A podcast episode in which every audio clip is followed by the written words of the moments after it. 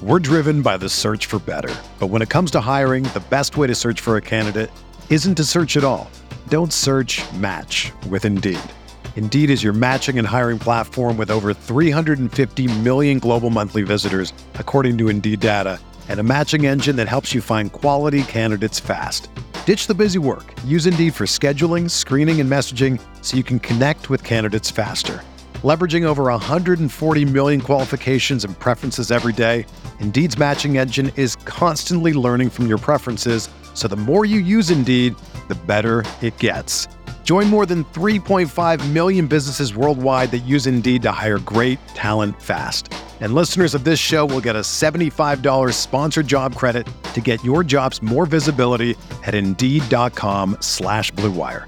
Just go to Indeed.com slash BlueWire right now and support our show by saying that you heard about Indeed on this podcast. That's Indeed.com slash BlueWire. Terms and conditions apply. Need to hire? You need Indeed. It's the True Faith Podcast. I'm Alex Hurst, joined today by Simon Campbell, sat next to me, and uh, Norman Riley on the line from London. Lads, thanks very much for joining us on uh, during the good good run. So it's always nice to talk about football when you're winning games, which we will be for a long time to come, I'm sure.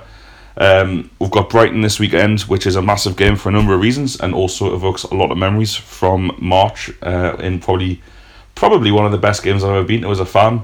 I don't think that's um, exaggerating. I don't know how it was watching it on telly side, but it was pretty much the best thing ever to be there and, and tick a lot of boxes. Yeah, we were dead jealous. So we watched it at Ben's, me, Cowley, and uh, and Ben, and we were dancing around his living room for about ten minutes. More on that later. So we've got we've got a couple of general things to go to today, go through today even. Um, I'm going to pick the brains of the lads on a on a few points, and the first of which is listening to listen to the Radio Five Live today, and um, the general. We've talked a lot about on the podcast the media coverage of Newcastle, and we've we've in fact um, kicked off about it a lot. I think it's fair to say there's definitely been a, a change in the attitude towards Rafa and the team, which is to be expected after three wins. Um, but I can't remember who it was. It might have been Steve Claridge made the point that although we're doing very well, he reckoned we had the easiest start of all of the teams in the Premier League. Well, now I don't I don't profess to know. I mean, it looks to me like Palace have had a pretty piss start and they've not they've not scored a goal. But parking that for a second, because I'm sure Steve did his research. Um, is is it the case? I'm just starting to try and potentially doubt myself here. If we if we look at the games we've had, is nine points from five from those five games, say, kind of not. It, it's still great because winning games in the Premier League is always great. But is it is it potentially kind of a little bit more benchmark and what we should have been expecting than maybe the likes um, of me and you at the weekend are, are, saying when we're going absolutely nuts and saying we're going to win the league. um, I, I think there's a little bit in that. I, I, it's, you don't want to admit it because it's been such a good three three weeks, three three wins in a row over not three weeks, but um, yeah. If you look at the fixtures we've had, including the defeat to Huddersfield, nine points is probably about what you'd have hoped from the first five fixtures maybe 10 points from the first six if you if we, if we go ahead into this weekend. Um, because at the end of the day we've, we've had one top six team and four bottom 12 teams. So three wins I mean it, it, it goes back to last season um, where Rafa just wouldn't draw a game would he? For the first half. Yeah. for the first half I think for the first 23 games we had one or two draws. We had the Villa yeah. draw and that was it possibly. In the first half of the season just the one draw so you expect to win to win either win or lose a game under Rafa. Um, I don't know if if it wasn't for the transfer window hoo ha and all the like the, yeah. the, doom and gloom that came out just after that, we wouldn't probably be as ecstatic about the three wins as if we just had a normal summer. We'd think, all right, three wins. Oh, easy don't know, like. I think if we'd had a class transfer window and three wins, would literally be. I'd be buying it. I'd be putting money into a Villa. Well, exactly. In, exactly. in Spain, just knowing that would get yeah. a Spanish team at some point. But I don't know, like if we if we'd had a class transfer window and would beat beat people would just be more buzzing. We'd beaten people would just be even more buzzing, like and won three games in the bounce. Uh, I don't know. I know what you're saying, but um, I, yeah, uh, before before the, the rubbish started having the transfer, and I think even at the when, when the fixture list first came out, um, you kind of looked at it and thought after those six games we could be top. so I'm disappointed that we're fourth because it, it's. But you're not though, because But- but we're I'm giving you a hypothetical. You're, Yeah. you're answering with a hypothetical we're when I not just need you to answer it honestly. We're not disappointed because on the 31st of August we thought, fucking hell, like it's all going to go to shit here. yes. And, and yet it hasn't. Um, so I don't really know what the answer to your question is. Yes, Well- it's, well- it's it's it is a benchmark. I think nine points from these five games is what you could expect from a from a Rafa Newcastle. All right, Norman. I'll throw that over to you. Do you agree, disagree with size assessment there? Agree with the, I agree with the with most of it. Um, what I would say is, it, Claridge saying that you know we should expect to have about this amount of points after the five fixtures that we've had. If you look at the league table last season, and we've said this before, Southampton finished eighth on forty six points. So who the fuck do you expect to take points from? and who do you expect to beat? And who do you expect to lose? There's there's almost like there aren't any any kind of givens if you look at look at last season. So to have nine points after the first five games, I've looked at looking at the fixtures against Spurs. Even the most optimistic of us, I think, we would have been really happy with a draw. Yeah. We lost, and you think, well, it's Spurs. They're a brilliant side. They've been consistently brilliant for two, three seasons now. Um, that's that's no biggie.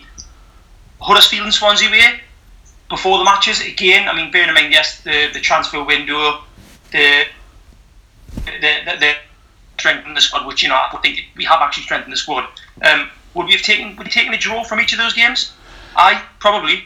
Um, West Ham and Stoke at home again, games that you you think, oh yeah, we expect to win those, but then you look at Stoke a week earlier, they'd drawn two each at home to Man U, put in a really good performance. Um, so at this point, I would I would have been happy with really happy with eight points. The fact that we've got nine and we've got Brighton away and uh, Liverpool at home, games that I think I can see us picking up four points in.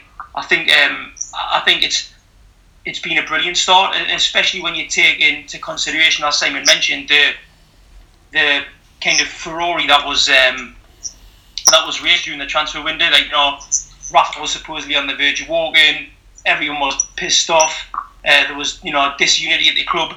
So I think we've had an excellent start, and I think regardless of who we played, the fact that we've got nine points is, is really positive. And also uh, other teams now. I've looked at Brighton's fixtures. They've got four points. I mean, should they have had more points at this stage of the season? Should Liverpool have had more points? They they're on eight at the moment in, in eighth. They drew at home to Burnley. It's just it's difficult to see how many points we should and shouldn't have. So to have nine from the first five games, I'm very happy.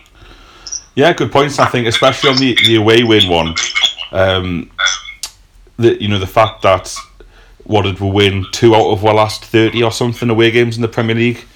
You know, um, any win away from the away from home in the Premier League, it doesn't matter. Literally, any any of those twenty teams that win away from home, excuse me, has got to be viewed in a massively positive light. But you're you're also right that if we'd have taken a point from both Huddersfield and Swansea, no no one will be complaining particularly the start Swansea have had, uh, Huddersfield have had. So, I mean, yeah, I think I think we all broadly agree that we're all over the moon with with how we've how we've started the season.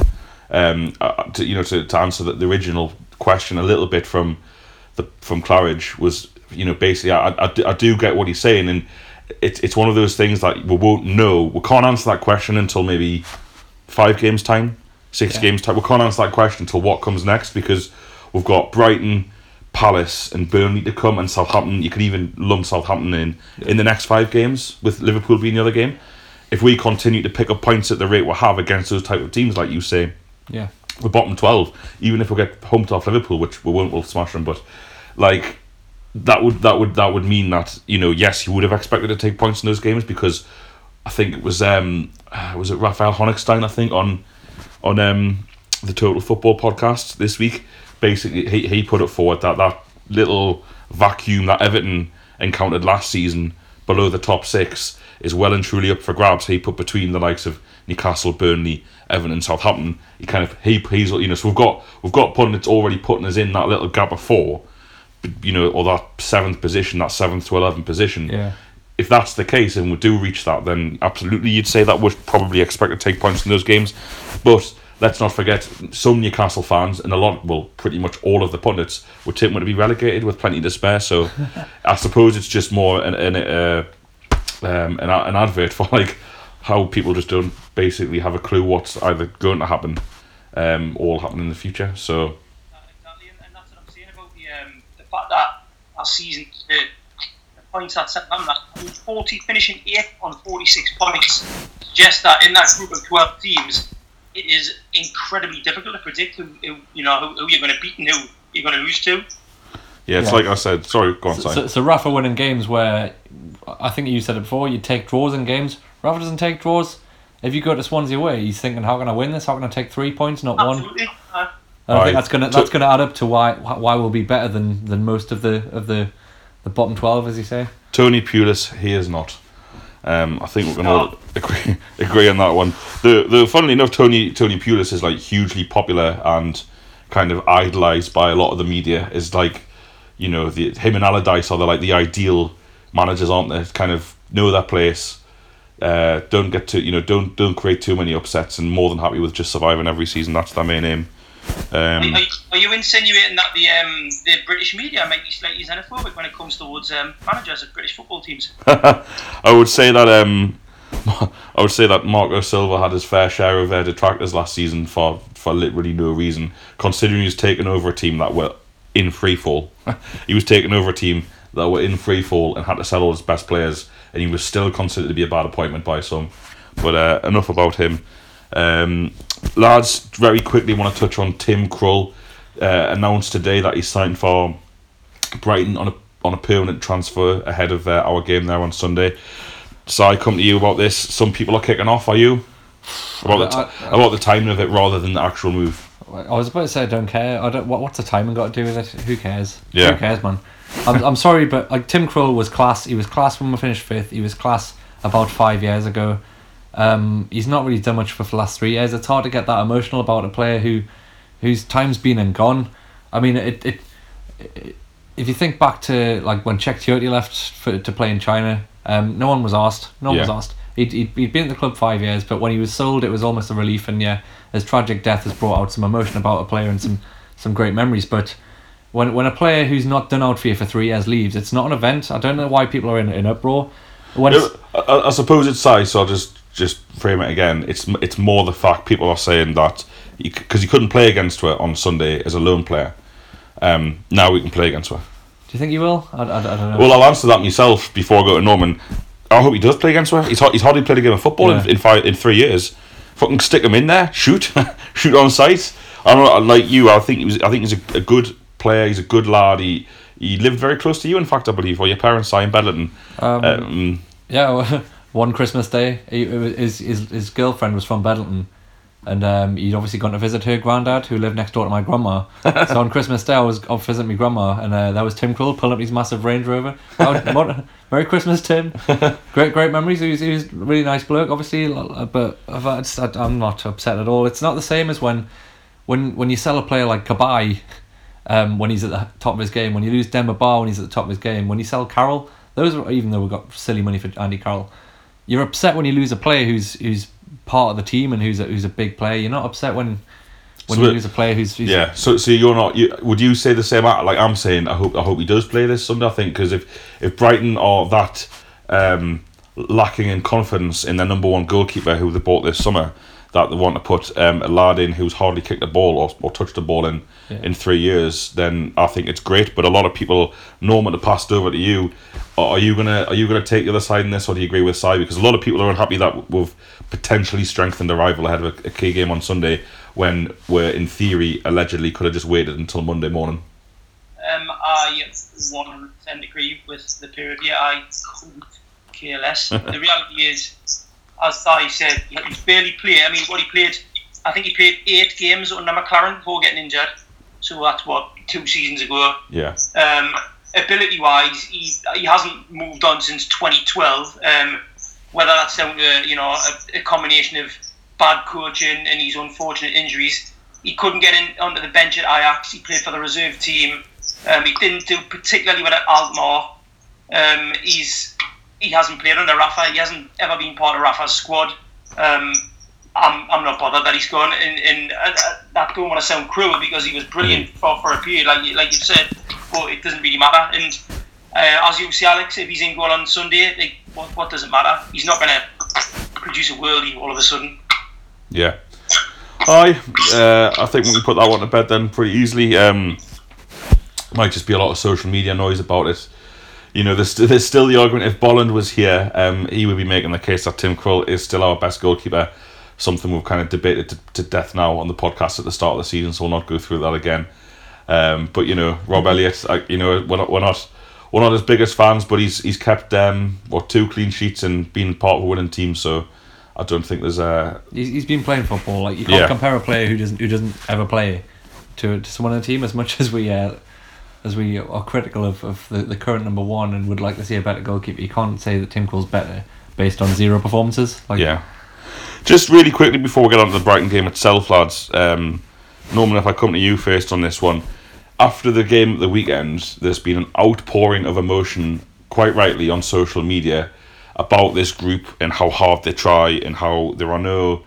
There's just none of what we've put up with since 2000. Well, since maybe even the days of Keegan, because you look at that Robson side and there were egos and arseholes amongst them. You know, your Bellamy's and Dyers and J- Genus a little bit and etc. etc. And definitely since then, there's always been arseholes or, or players in the team that's been really hard to connect with. Whereas this team is so likable. And I, I totally agree. And, you know, we've put a lot of that out for a long time. And, you know, I mentioned in match report on True Faith. So I mentions it and his previews for True Faith. Norman mentions it and his writing for True Faith. So we've been banging that drum for a long time from last season.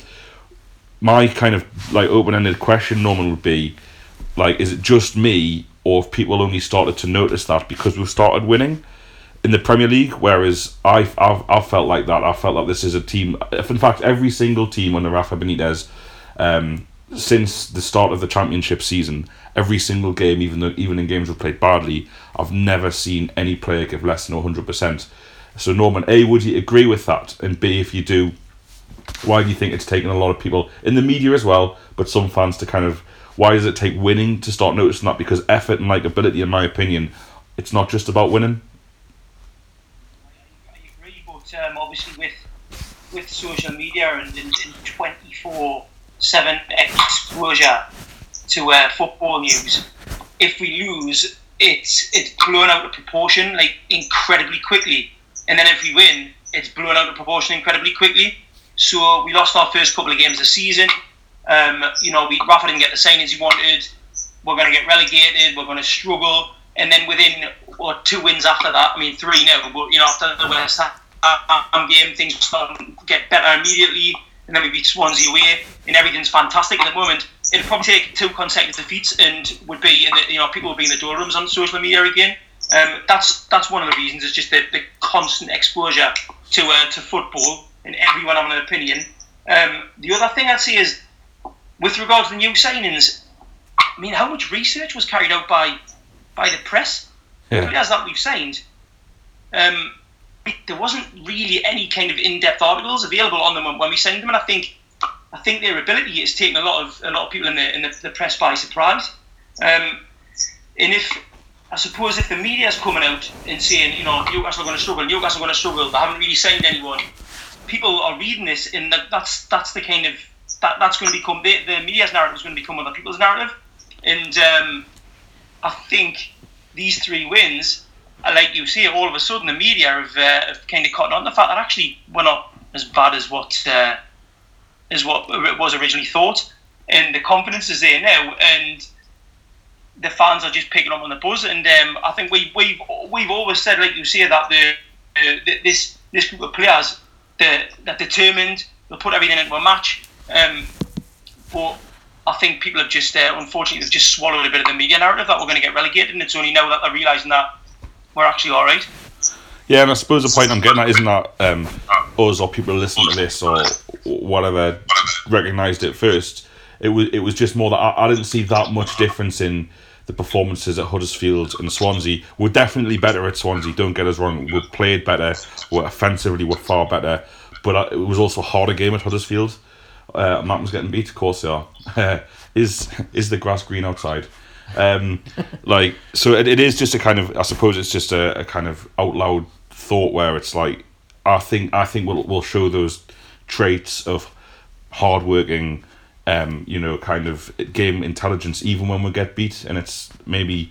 Like you say, sections of the media and sections of support should probably try and recognise a bit more because I thought the meltdown after Huddersfield from other members of this podcast, so we're, we're not a, you know absolving any blame here, Uh, was was ridiculous. That, that that car journey home for us, Si, from Huddersfield was a great example because the other lads were essentially just going nuts saying we're shit, and it was like, Yeah. no, watch the game that the, the team still gave everything, and it's and it's I don't know, do you agree? No, I totally agree. I think I think anyone who's who's surprised by what they're seeing from the, the we're into the third a third season of Rafa Benitez, um, or, or have you not been paying attention? Like, Yeah. first of all, well, last season, like he did the exact same thing.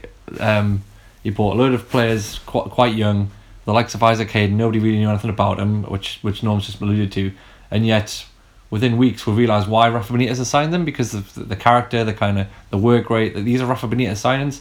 There's no way any of the, the new lads aren't in the same mould. Um, second of all, last season we lost the first two games.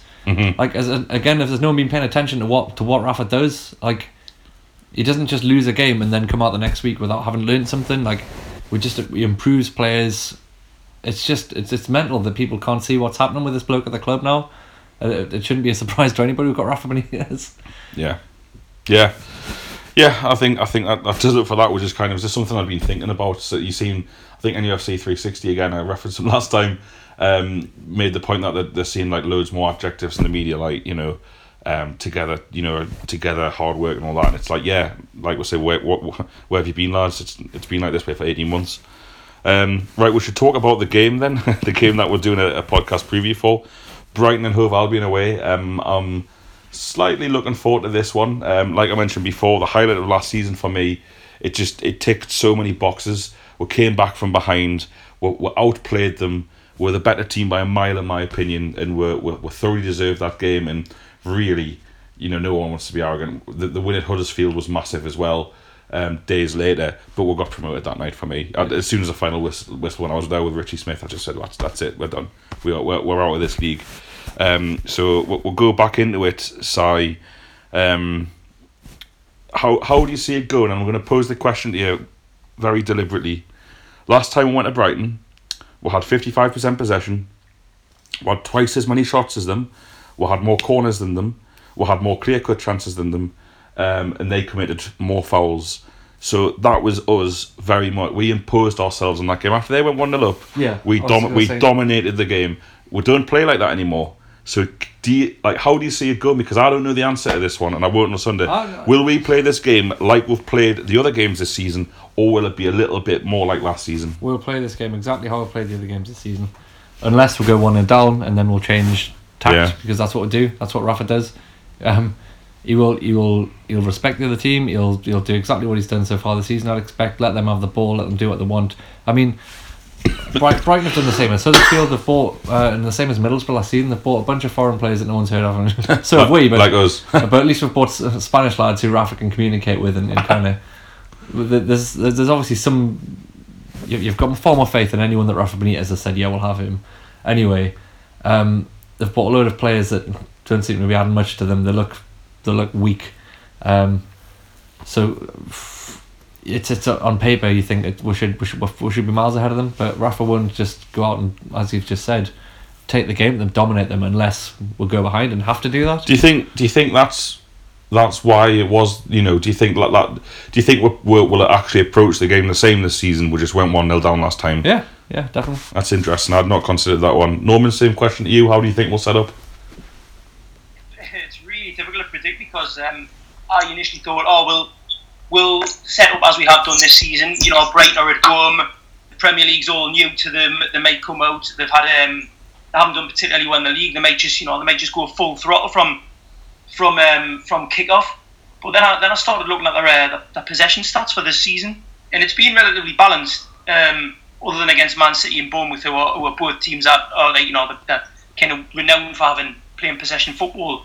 But the, the, the game that they beat West Brom in 3 1 at home, they actually had less possession than West Brom. So Yeah. that really surprised me.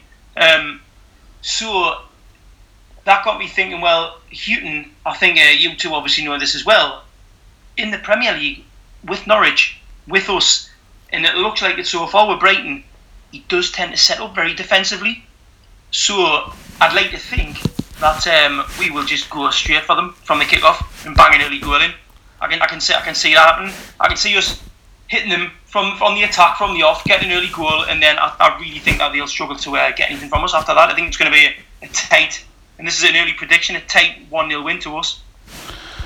Yeah, that is an early prediction. Um, yeah, I suppose uh, it's a hard one because the, the way we like Swansea and Huddersfield were only away games so far, and they were like we played much better at at um, at Swansea, and we did we did what we've kind of done in home games. We went through spells in that game of pressing high, of harrying. We also went through spells of sitting very deep, and like you say, I could probably see it being the same this time, Si. Um, what and I suppose it's this kind of we, we we are far more likely to get carried away by things because we're football fans and it's our job to get carried away. If you can't get carried away at Newcastle winning three games in a row, you've Steve Claridge on Five Live being miserable. Um, like that's what we're supposed to do. I'm sure the players and Rafa Benitez won't be getting carried away at all. Um, and it's like it's almost like if we're if we're going to be a top a top ten team, which I'm not saying I'm not saying we are. I think we will be, but th- there's plenty evidence and arguments to say that probably not be the case as well. It's like should we be going to Brighton and thinking we need to? Well, we'll, we'll obviously be going to Brighton thinking we need to take something from the game, but from the performances, the dominance against West Ham, the dominance against Stoke, because we were miles better than Stoke. Yeah, yeah. The dominance against, and, and we're also very comfortable against Swansea. And despite Swansea's one golden chance they had, we will we we made more chances against them. I'm just wondering if it would be nice to see us continue that domination of games. Swansea wasn't dominant, but it was we were certainly the better team. And, and Brighton, without doubt, in my opinion, are the worst set of teams from, of those I've just mentioned. Definitely. Um, so it'll be really interesting to see side team selection wise. Um, you know, we, we kind of spoke on the preview last week, uh, saying that um, you know we're, we're we're starting to get a, a central group of lads. We could see him potentially keeping the exact same team again. What does he do? He goes and changes uh, both fullbacks. do you, do you, what, what's going to happen this week, and what do you think Rafa will do? Um, I, mean, I still struggle to, to get my head around why why the fullback changes. Obviously worked, but um, you, you know something. I, I mean, I, I don't buy into this. Rafa Rafa loves to rotate the squad. I think he likes to find his best players and get them on the pitch. Like it, it took a while last season to, to to kind of work out what that was, and there was reasons to rotate rotate players around. Uh, international breaks and stuff, but generally speaking, once he's got a squad he wants to play with, he, he sticks to it. Um, there's no way Joselu isn't going to start again because he's been doing so well. Well, But- interestingly, Brighton is the game last year that threw up the biggest Rafa team selection when Yoan Gouffran Yeah. started up front by himself and he left he left Mitrovic at home. He didn't even put Mitrovic on the bench. He went Gouffran and Murphy. Gouffran had a great game, should have scored at least one. Murphy, one of the best 15 minute cameos I've ever seen, changed the game.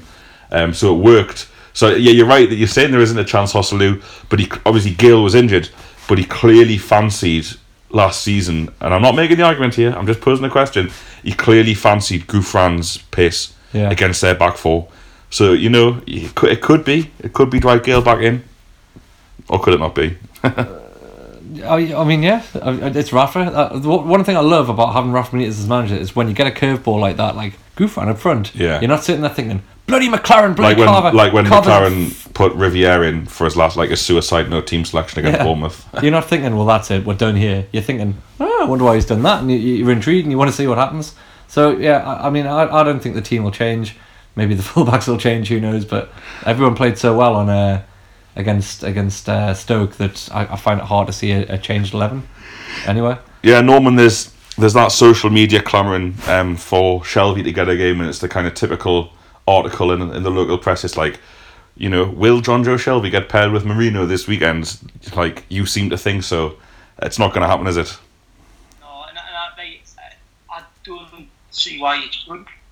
The, the fact is that Merino and Hayden in the uh, in these three these three consecutive victories have been fucking fantastic, and Hayden has just got better with each game after having a kind of relatively slow start. I mean, you know, we didn't have a particularly fast start. Nobody did really uh, the first two games, but Hayden's he just seems to be growing and growing into the role, and obviously the understanding between him and Merino is, is fantastic. Um, and as, as good as Shelvey is, um, I, don't see I, I don't see why you want to break up the um, the Hayden Merino partnership at the moment. And and uh, again, um, the argument for pushing one of them up to the i.e. Merino into the number ten role and putting Shelvey in, because as as you as you've said before, Shelvey wouldn't work in the number ten role. I told you the fact that he's No. far too slow. Um, I don't think you can change the way they're playing at the moment. That kind of that three the um, Merino, Hayden, and Perez in front of them. And with with regards to the um, picking possibly Gayle up front, i.e., based on Gouffran last season, last season we looked really dangerous against them when Murphy came on for Gouffran. Yeah. So, in terms of a centre forward, I think I'd, I'd still rather see Joselu up front as well. Yeah, so would I probably. I was just I'm just trying to kind of second guess guess them a little bit, but it's um it's it's certainly it's certainly uh like the fact that Joselu's come in for five million quid and is now just by far and away the first choice is is a great example of just how good a signing he's been. And I know he's only scored one goal, but he he really he could have had four or five. And it's as long as he keeps getting those chances, I'm I'm sure he will start burying them. Um, Norman, I don't know how much of Brighton you've seen this season. We've got a Brighton fan, Clive, coming on uh, after us three are finished here. Do you, do you think they're up to much? Obviously, that win against West Brom was was massive. Since then, two defeats at an average Bournemouth side. So, you know, is it, is, is it a game which, that you would take a point in, or do you think now we're, we're better than these? Before, any, any any away game in the Premier League, you, you would take a point, but um, I think that, and, and you were men- mentioned there, you know, what kind of um, how we'll possibly play the game if we'll go after them or if we'll kind of play how we played in the last few games. I would like to see us attack them from the off, purely because I've looked through that squad and I've looked at some of the stats from this season and they're just not very good. That's a reality. Um, we're we're a better side than them, and, I, and I'd like to think that we can go there. I'm, I'm massively, I'm, I'm tempting fate massively here, but um, I, I really think that if we if we go if we, if we go after them, we get a goal in. I don't think they can, they'll offer anything back. They're um, they're quite ineffective up front. If you look at the, they haven't really signed a centre forward. Um, Hemed's goal goal scoring record isn't too clever. Murray is a championship player. It's as simple as that. Um, they've signed this Colombian kid Izquierdo, who is you know he's a quick left winger um, who could possibly cause some some some damage. But then again, if Yedlin's playing, his pace is going to be utterly ineffective against them. So I, I would like to think that we'll um, we'll we'll go there. And you know, you see Rafa doesn't play for draws. I think this is definitely one that um, he'll have he'll have his eye on getting the three points from, and, I, and I'm confident we can do it as well. Side, do you share Norman confi- uh, Norman's confidence, and also do you feel that Andre Marriner, after sending Shelvey off this season, is uh, is one to watch? Yeah, the only way we'll we'll, we'll not take the three points is if some some hilarity ensues, a penalty or a, a red card. Um, Rafa doesn't draw games unless he absolutely has to. I'm trying to. I'm trying to think. You're right. From the first half of last season, we did draw a few. Bristol City at home, we drew. Birmingham, Birmingham Well, away. we, we, we definitely lost more games than we drew. Oh, we did, yeah, yeah, we right did, numbers, you're right, but not, yeah. not many teams who win the league do that. no, It's- no. Fair enough. Sorry, can I ask- ask you a quick question? Do you think that the the psychology um, of the fact that Brighton won the championship last season and we finished second, do you think that'll impact on our players? This is something I was going to ask uh, Clive later as well. Um, obviously, Brighton winning the league as they did, um, you know, probably gives them a little bit of an edge, but doesn't really matter because I thought we were the best team in the league anyway last season, even if Brighton were ultimately crowned champions um, by the media. Um, and you know, even, even recently, a couple of weeks ago, Adrian Durham, uh, when he was absolutely laying into Rafa, saying, you know, we're going to get relegated and all this kind of stuff, uh, made the very good point that Newcastle didn't actually win the league, Brighton lost it. So that that probably as well puts a bit more pressure on us, since we, even though we won it, we didn't actually win it because they because because they because they were on the piss for for three weeks apparently. Um, but yeah, that's something that Rafa and the lads, you know, may, maybe Andre Andre Marriner will go easy on us for a change because of that. So you know, who knows? Um, Si, Si, you're back in the win here. Definitely. 2 0. 2 0 Newcastle. Uh, Norman, what are you saying? What you In fact, you've already said it 1 0. Yep. 1 0, early goal. We'll get a goal. I've, I've got a feeling we're going to get a goal in the first 20 minutes, and I think that um, we're going to we're going to control the game. We might have less possession than them. They might have more shots than us from you know from 35 yards, but I just think we're going to we're going to go one up. We're going to control the game. One thing I can predict with absolute precision Brighton won't be zonal marking. I'll tell you that now. Unfortunately. um, I'll be a little bit negative, and, and I think. I mean, I'm going to the match, so I, th- I do think we'll win. Because I didn't, if I didn't think we'll win, I wouldn't go to the match. But I'm kind of leaning towards a draw here because, and I, I think it'll be one of those where we're, ha- hard. We're, we're better than Stoke by a mile, but we still could have drew the game, uh, or even lost it. We were better than Swansea, but we could have easily lost or drew. So that's kind of two games in a bounce where thing, things have gone our way, and I wouldn't necessarily call it luck, but with the games being as close as they were, us missing chances, them missing chances, Lascelles' genius clearance off the line, Alfie Mawson missing a header from two yards, um, you know, Stoke missing that headed chance, Rob Elliott, Si.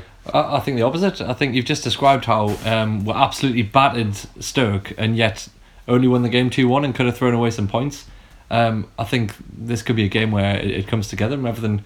That, that's not everything going our way. That's everything nearly not going our way. everything going our way. It'll be when the, when it comes together, like it did like last season. QPR would, would, win a lot of games, like one one goal, two goal, and then we went to QPR and just absolutely tore them a new one, and just went went nuts and scored six. This could happen. So, I like 6-0. that, Si. I like that. What what what I was going to say, I, I can see us kind of doing what what Norman said and dominating the game and being one 0 up for large periods, missing chances, and then them punishing we But I don't know. I, I suppose I'm just trying to add a little bit of negativity into the mix because we're so positive these days. Yeah. Um, dead quickly though, I would love to win the game for so many reasons. The drive back from Brighton will be much easier. I tell everyone that now because I'm driving back straight after the match. Um, if we uh, if we win, but if we win, taking away this weekend, it just sets up Liverpool to be just the absolute. I know. We might even have a chance of going top of the league, man, if we beat Liverpool and beat Brighton. Um, you know, we've got a massive Gallowgate flags display plan. We've got some brand new stuff which I'll keep under wraps for now, um, which will be absolutely explosive. Um, we can't wait in a positive way.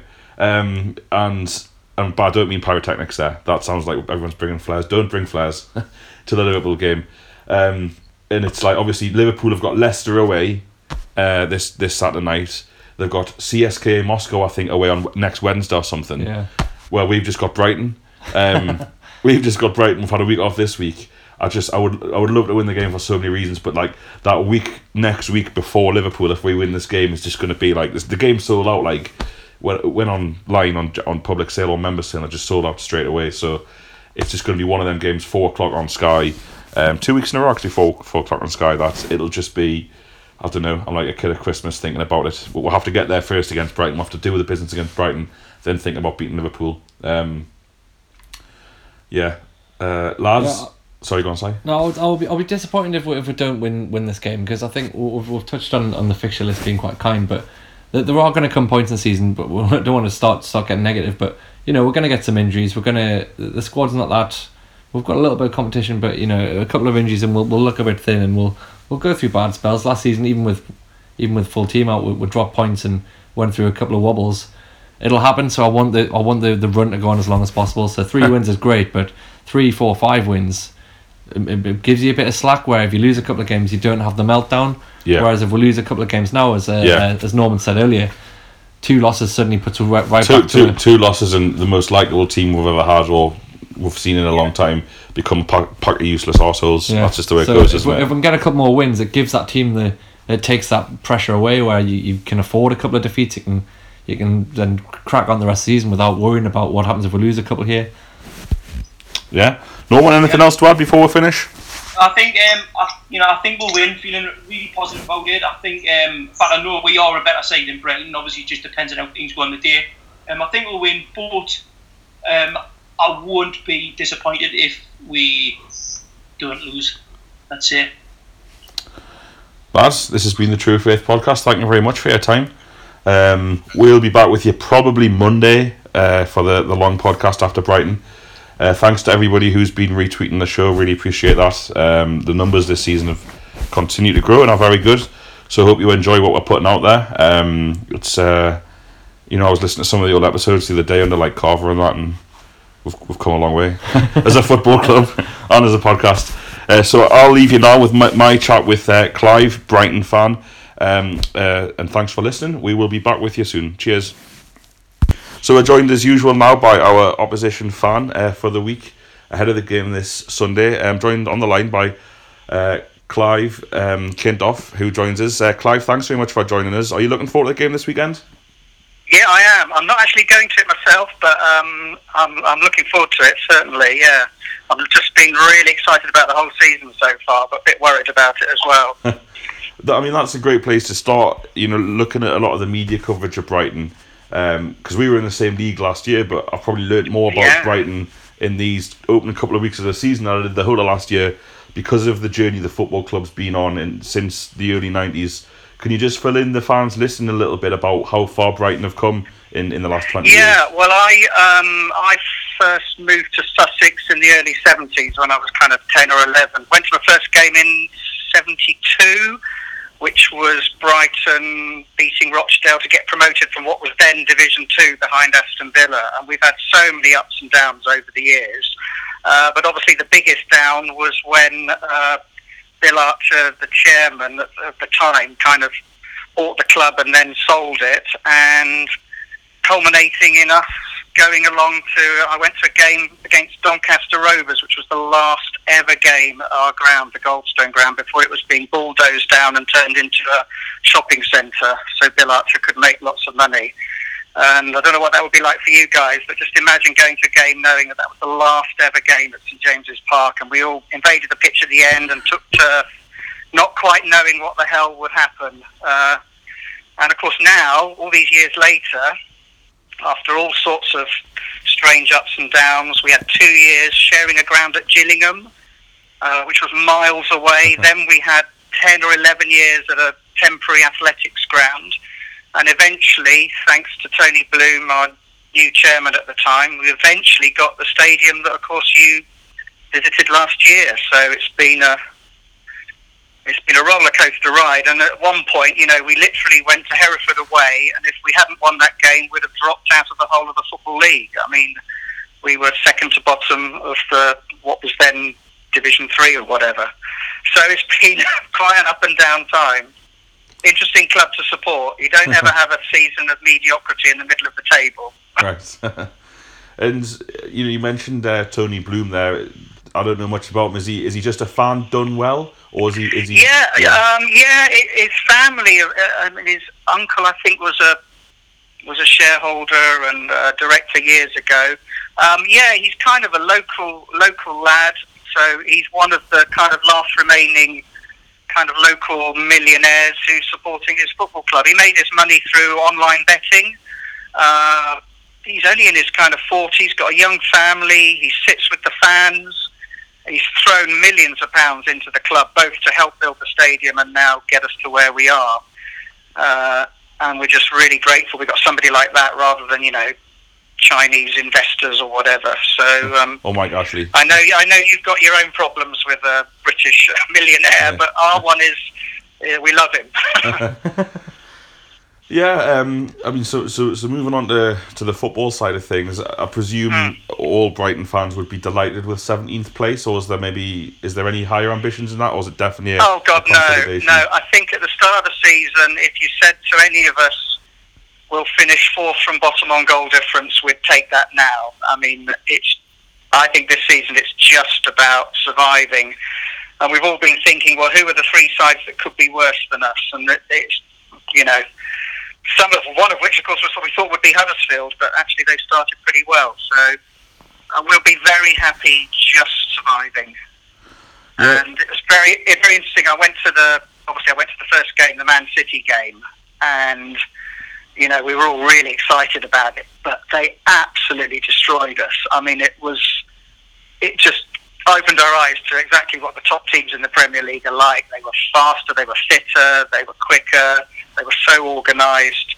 And although you know we lost because we just basically put ten men behind the ball, just trying to keep the score down, but. Uh, at that point, it was like Jesus. We just got to find four or five teams we can be above, and that's it.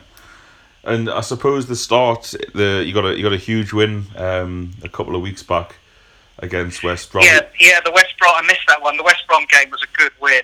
Uh, yeah, so we started off losing to Man City as you'd expect. Then we lost away at Leicester. Then we scraped a nil nil against ten men against Watford. So we kind of, I mean, I don't know what your ambitions are. We're just picking off the games that we think we should get a draw or a win. And, you know, when we get to play Arsenal and Man United, we just kind of, you know, know we're probably going to lose. So the disappoint, the only really disappointing one so far was Bournemouth away last, uh, well, the last game. I mean, that's the sort of game we have to win or draw to to make sure we're getting enough points, and, and we lost that one. Interestingly, we lost that one, I think, because we played too defensively, which I know is something you guys might know a bit about with Chris Hughton. But um, I think we're going to have to attack a bit more in our away games Well, that's definitely get enough points. I think we'll do all right at home. Um, I mean, the fact that we could beat West Brom 3 1, you know, I think there's a, if we can win nine or ten home games, that will be good. Oh yeah, that would be fantastic. Um, I, I, I was going to touch on Chris Hughton. I- You know, he's still hugely, um, hugely popular amongst the Newcastle fans. He's actually up here, uh, sixth of October, I think, doing a talk in at the Wallsend Boys Club for anyone who's listening who wants to buy a ticket. Oh, there are right. still tickets available. Nice of him to come up and, and talk. Um, but yeah, the the the content. I mean, a lot of Newcastle fans didn't want to lose his job. There was no no pressure on him from the fan base when he was sacked. I think we're in thirteenth place. We'd been on a bad run, but we're taking some some pretty bad beatings actually. But I mean, it's a long time. It was seven years ago now, so uh, you you can you can. Well, I would presume he's moved on a little bit as a coach. But I was going to ask you the question: Is there any circumstances you think Ho- Hughton would lose his job this season? Say Brighton would attack. Um, Do you I mean, he is he is very popular, and he's and he, and you know he's very very close to Tony Bloom, the chairman, and between them, you know, they've helped develop the club. He's been instrumental in setting up our new training ground. So he's really he's a lovely guy. Everyone really likes him. Our only worry is he doesn't, like most of the team, he doesn't have a huge amount of Premier League experience, and he does have a bit of reputation for being quite negative and defensive, and so. I don't know. I mean, I think uh, I, unless we're kind of bottom at Christmas, I, I can't see in a million years that he'd lose his job. Um, but there's just a little bit of rumbling that we need to attack more and we need to be a bit more positive. We tend to start games quite defensively and only really attack more as we get into the second half. There's been a few grumblings that he doesn't make particularly imaginative substitutions and he tends to make them a bit late. But I mean, generally, his record is just amazing. I mean, he's taken us where we are, and he does it really quietly and in a very, you know, he's, as you'll know, there's no histrionics from him. He's just a, a nice guy, honest guy who's doing a good job.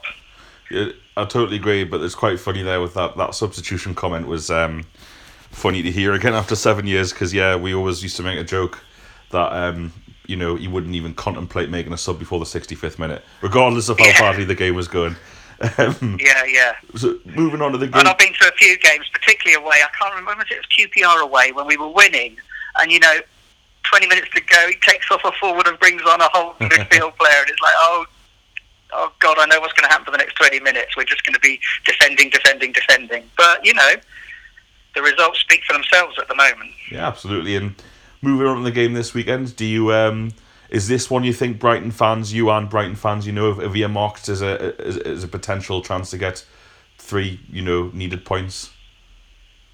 I think I think so. Yeah. I mean, if we're to survive, we've got to be able to beat who we think are going to be the teams that are kind of 14th downwards when we're at home. And with due respect, I probably would put Newcastle in that kind of 14th, 15th at the end of the season type of position. So feels like it might be a draw to me, but I hope we win.